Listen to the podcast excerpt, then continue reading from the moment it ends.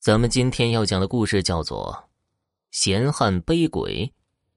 村中有个不学无术，可偏又胆大妄为的闲汉，在日暮时不顾父母劝告，非要前往山外好友家饮酒作乐。可待闲汉与那好友酒足饭饱时，却已近二更。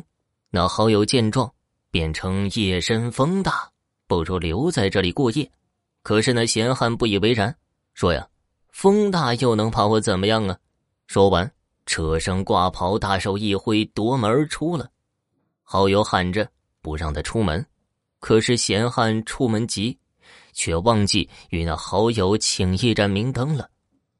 等到的想起，早已走到山坳，也没有办法回去了，便索性瞪大眼睛，扶着树干，蹒跚的前行。此时正值草木丛生。树影摇曳之时，突然听见不远处好像有女子的哭声，闲汉吓得汗毛直立，但是仗着腹中几两浊酒，还是直奔那声音而去了。晃晃悠悠的过去，只见那树下一女子身着白衣，掩面哭泣。闲汉的脑袋麻木了一样，不觉得有什么异常的，开口就招呼着。小娘子所谓何故深宵夜半呢？那小娘子听见人声，呜咽更甚了。我与我家官人同行紫山，却半途失散，夜深至此，却伤了足，当下不知何往。这闲汉听完之后，这心里边啊黯然失落。这么漂亮的女子，却已经为人妇了。伤心之余，他便转身要走。小娘子见到这一幕，便惊了：“官人何故抽身？可否与奴见一程方便？”这闲汉呢，他本就不是什么热心肠的人，可心中不悦，但又不好说，只得招了招手，蹲下，就是要背他。这个时候，一双冰寒至极的玉手环住了他的脖颈。这闲汉全当是寒气解酒了，双手往后一劈，负重而起。这个时候，他觉得小娘子不轻啊，背在身上宛如扛鼎，便不由得回头打量。他见到小娘子正笑着呢，笑容之中满是风情。这闲汉见状，心中就来气，心想着：老子累死累活，你却笑得这么快活。想到这儿，他步伐便不由得加大。可这山路却如同是染了墨一般，几百步过后，丝毫不见光亮。闲汉也不知道是喝了酒还是怎么的，只觉得背上的小娘子异常的沉重，不禁回头再次打量。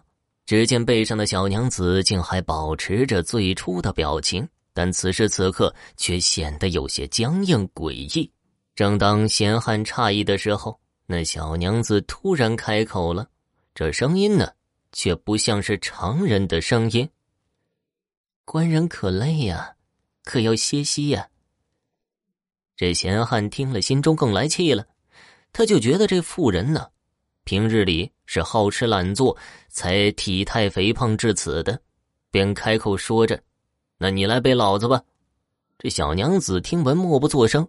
而这闲汉心中已经开始骂娘了。这山路依旧是没有尽头，背上的小娘子就好像是一座大山。那闲汉额头上的汗珠已经跟豆子一样大了，双腿也好像筛糠了。虽然酒早已经醒了一半，大致明白当下是什么境况了，但是闲汉那牛脾气一上来。忍无可忍之时，便对着林间黑暗处开始骂娘。这骂好像是旱地惊雷。闲汉平日里狐朋狗友比比皆是，因此那脏话也是层出不穷。从家人到氏族，从氏族到物种起源，当真是百花齐放，连绵不绝。骂得正欢时，闲汉突然瞧见远处好像有灯火。顿时不顾劳累，也不再想背上的小娘子那僵硬古怪的脸了，拔腿直奔灯火而去。那远处灯火竟是闲汉家门口挂的灯笼，而一家二老正在家门口翘首以盼。二老见自家孩子脸色涨红，身后隐隐约约不知背了什么东西，顿时失色问道：“孩子，这么晚才回来，你的后背背个啥呀？”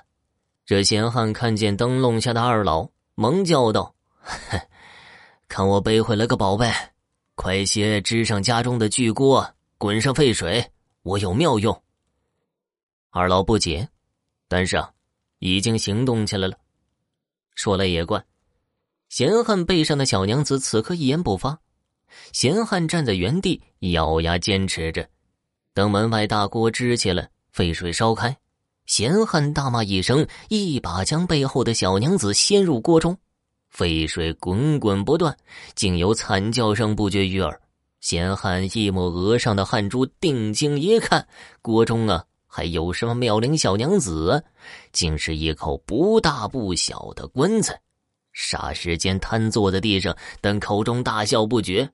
哼，哎呀，是个大棺材，让你爷爷我背了你一路，爷爷这就给你煮了。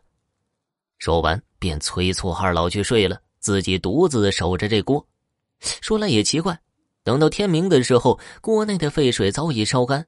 却也不见那口棺材了，锅内只剩下一块巴掌大小的肉。简汉劳累了一晚上，好友家中的酒足饭饱早已经殆尽，于是他伸手便将小肉给捞了起来，吞了下来，大嚼特嚼。此后，闲汉逢人便称自己啊吃过鬼，而那些魑魅魍魉从此也不敢近身了。俗话说：“鬼怕恶人。”但若是心胸坦荡、沉着冷静之人，也未必不能与那鬼怪斗上一斗啊！听众朋友，本集播讲完毕，感谢收听。